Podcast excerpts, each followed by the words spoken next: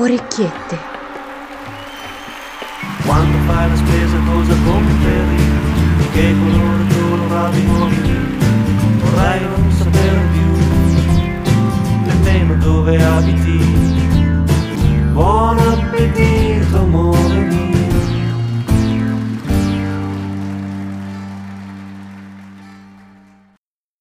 Episodio 1 Orecchiette al ragù star. Sono un uomo fortunato. Sul serio, di tutte le donne con cui mi sia capitato di avere una relazione, Viola è l'unica che non mi abbia mai chiesto niente. È sensibile, intelligente, ha gusto, ha senso dell'umorismo e un culo che fa girare la gente per strada. Se non scopassimo, per quanto saltuariamente da anni, potrei dire che è la mia migliore amica, dato che il sentimento che più ci lega è la fiducia. Credo ci sia stato un momento, tanto tempo fa, in cui Viola e io abbiamo capito all'unisono che se fossimo diventati una vera coppia ne avremmo avuto abbastanza dopo un paio d'anni. E questa fine abbiamo pensato bene di non farla. Così siamo andati per le nostre strade, senza però mai rinunciare l'uno all'altra. A questo punto della vita ne abbiamo passate così tante, non insieme ma ognuno per conto suo, il che, credetemi, è molto meglio, che potremmo anche pensare di convivere o al limite sposarci, perché no?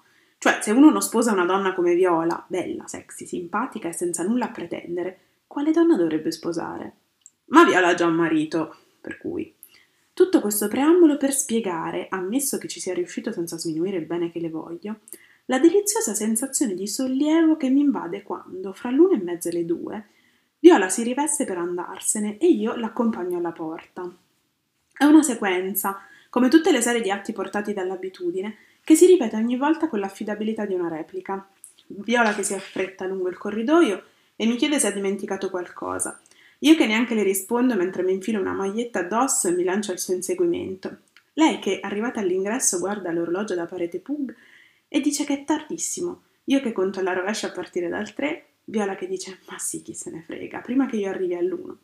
Io che ridacchio sottolineando la ripetizione, lei che mi posa un bacio leggero sulla bocca e scappa per le scale. Io che resto affacciato sul pianerottolo qualche secondo per differire il piacere dell'attimo in cui chiudo la porta e la solitudine riprende possesso del mio appartamento, infondendomi quell'intima sensazione di rilassatezza che immagino simile alla morfina.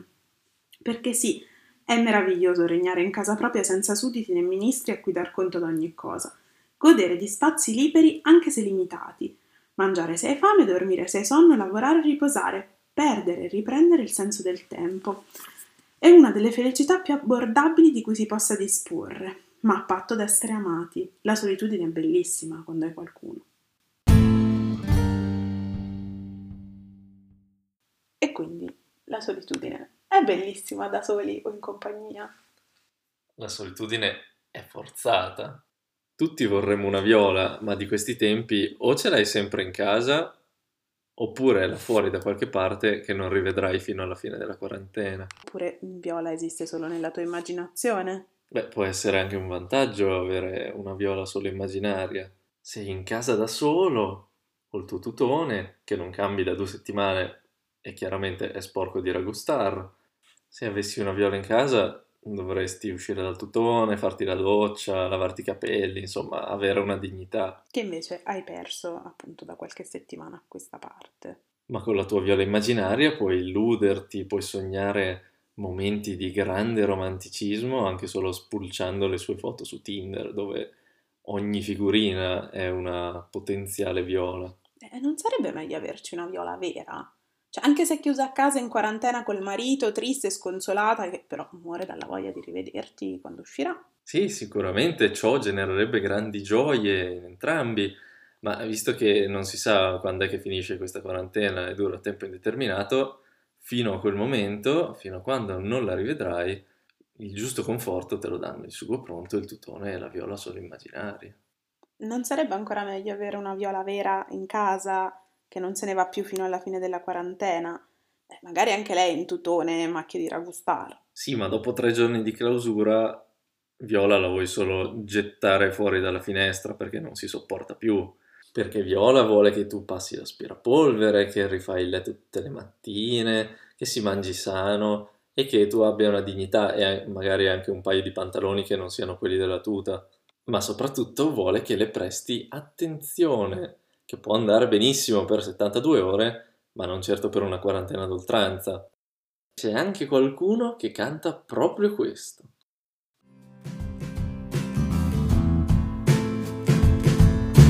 Sapessi che felicità mi dà l'idea di non vederti più, l'idea di non fidarmi più, qualsiasi cosa mi dirai io non credo che Dente, quando cantava della felicità del non fidarsi più, pensasse proprio a ti prometto che esco dal tutone se passi l'aspirapolvere. Però sicuramente quando canta della felicità di non vederla più, immaginava se stesso svaccato sul divano col tutone e col sugo.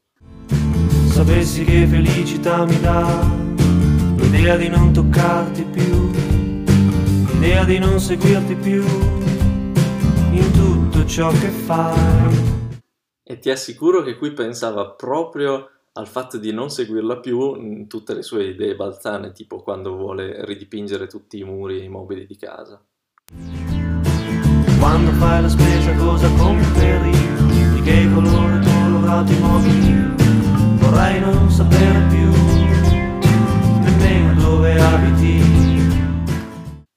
Abbiamo capito che Dente la sua viola proprio non la sopportava più per non voler sapere nemmeno dove fosse andata a fare la quarantena. Eh, sono i danni che fa la clausura collettiva. Dopo giorni che vedi la tua viola che dà il peggio di sé e viceversa, eh, muore tutta la magia e vuoi solo che sparisca. Vuoi finalmente goderti la tua agognata solitudine, il divano libero e la tutta una sporca. Io però continuo a concordare con la mia orecchietta. La solitudine è bella a patto di avere qualcuno che ti ami.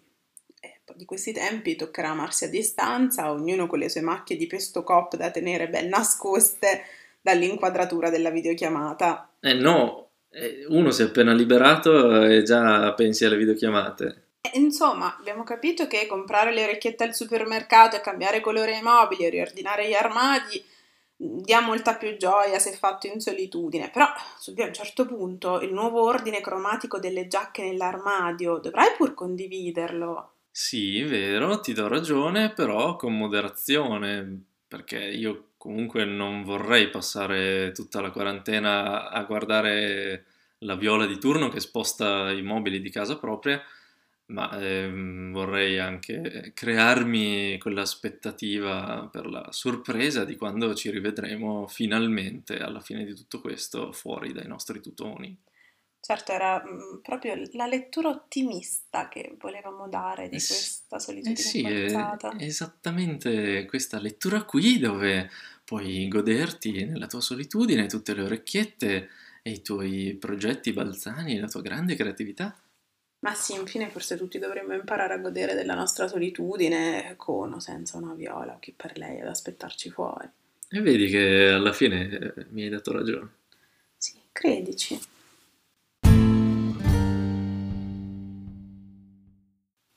L'orecchietta letteraria di oggi era tratta da Divorziare con stile, Diego De Silva, edito da Inaudi. L'orecchietta musicale di oggi è tratta da Buon appetito di Dente dall'album L'amore non è bello. Orecchiette. Quando fai la spesa cosa compri? Di che colore colorato